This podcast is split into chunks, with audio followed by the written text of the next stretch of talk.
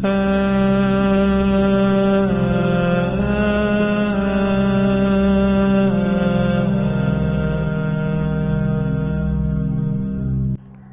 miwili ya kumbukizi ya kifo cha Luteni Jenerali Qasim Suleimani.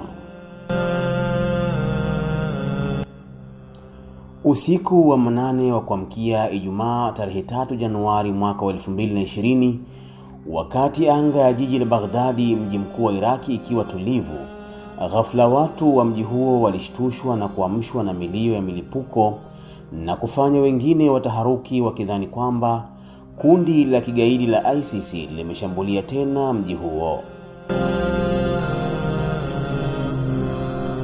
Baada ya masaa machache zilianza kusambaa taarifa za kuuawa Luteni Jenerali Qasim Suleimani, kamanda wa kikosi cha Quds cha Jeshi la Walinzi wa Mapinduzi ya Kiislamu ya Iran IRGC, ambaye alienda nchini Iraki kwa mwaliko rasmi wa viongozi wa nchi hiyo. Akiwa pamoja na naibu mkuu wa harakati za Al-Ashdu Al-Shabi Abdul Mahdi Al-Muhandisi na wengine wanne.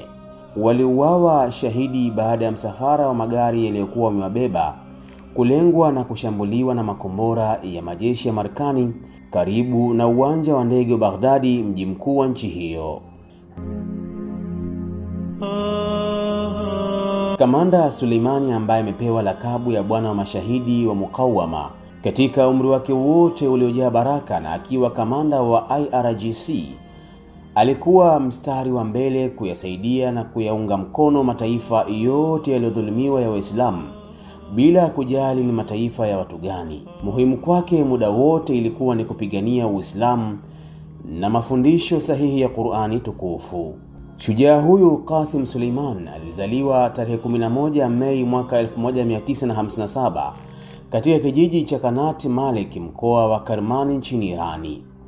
Wakati wa harakati za mapinduzi ya Kiislamu zikiwa zimepamba moto, Qasim Suleiman alifahamiana na mwanachuoni mmoja wa kidini aliyeitwa Shahariza Kamiabi aliyetoka mji wa Mashhad ulioko kaskazini mashariki mwa Irani na kwenda mji wa Karmani kulingania dini sanjari na kueleza dhulma na ukandamizaji unaofanywa na utawala wa kifalme dhidi ya wananchi na matabaka mbalimbali mbali nchini humo. Qasim Suleimani alivutika mno na hotuba ya mwanachuoni huyo zenye kuamsha wananchi kujitolea na kupambana na utawala wa kitwahuti uliokuwa ukitawala nchini humo. Baada ya ushindi wa mapinduzi ya Kiislamu ya Irani mwaka 1979, Suleimani alijiunga na kikosi cha kulinda mapinduzi ya Kiislamu ya Iran IRGC. Mnamo mwaka 1998 kamanda Suleimani aliteuliwa na kiongozi mwadhamu wa mapinduzi ya Kiislamu ya Irani ambaye pia ni amiri jeshi mkuu wa majeshi ya nchi hiyo kuwa kamanda brigedi wa Qudsi.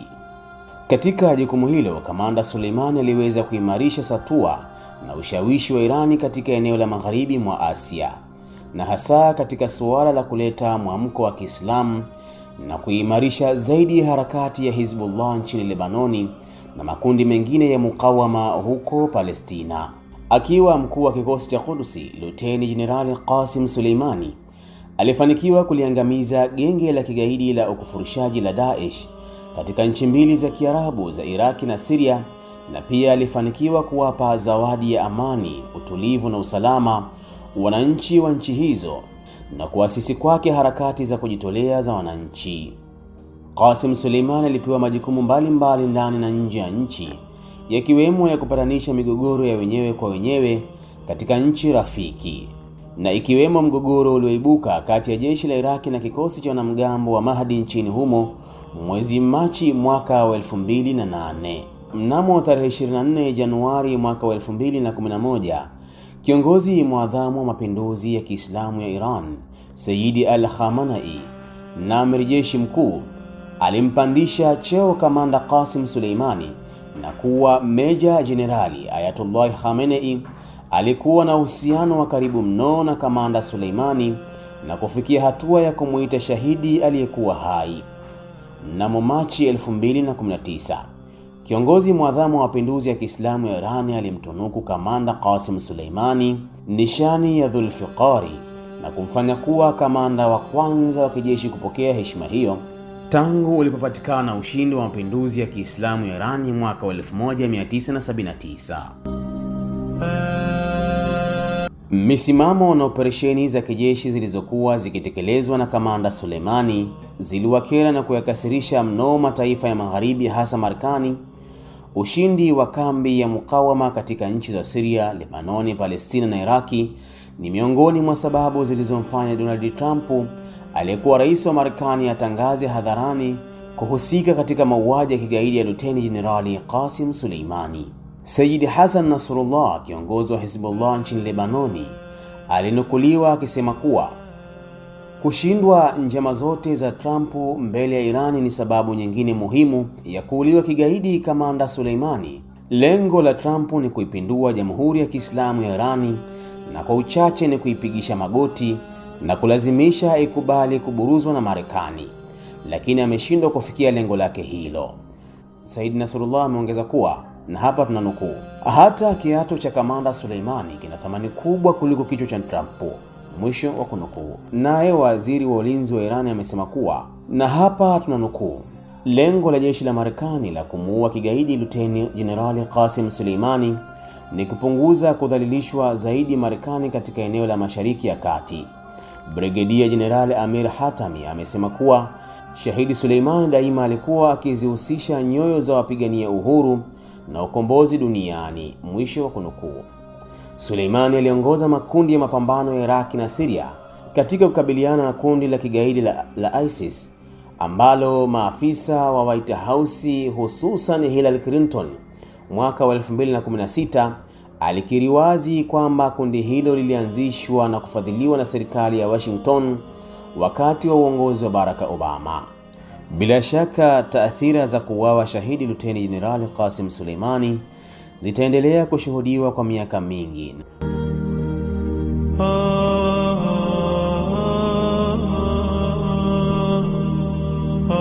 Bothana Shaban, mshauri wa kisiasa na vyombo vya habari wa Rais Bashar al-Assad wa Syria, amesema kuwa kumuua kigaidi mbeba bendera wa mukawama lilikuwa takwa la utawala wa Israel ambalo Trump alitekeleza kibubusa kwa madhumuni ya kutoa pigo kwa mrengo wa mukawama. Bouthana amesisitiza kuwa utukufu na mshikamano wa mukawama umetia chachu ya kuongeza taathira ya kuchukiwa zaidi Marekani.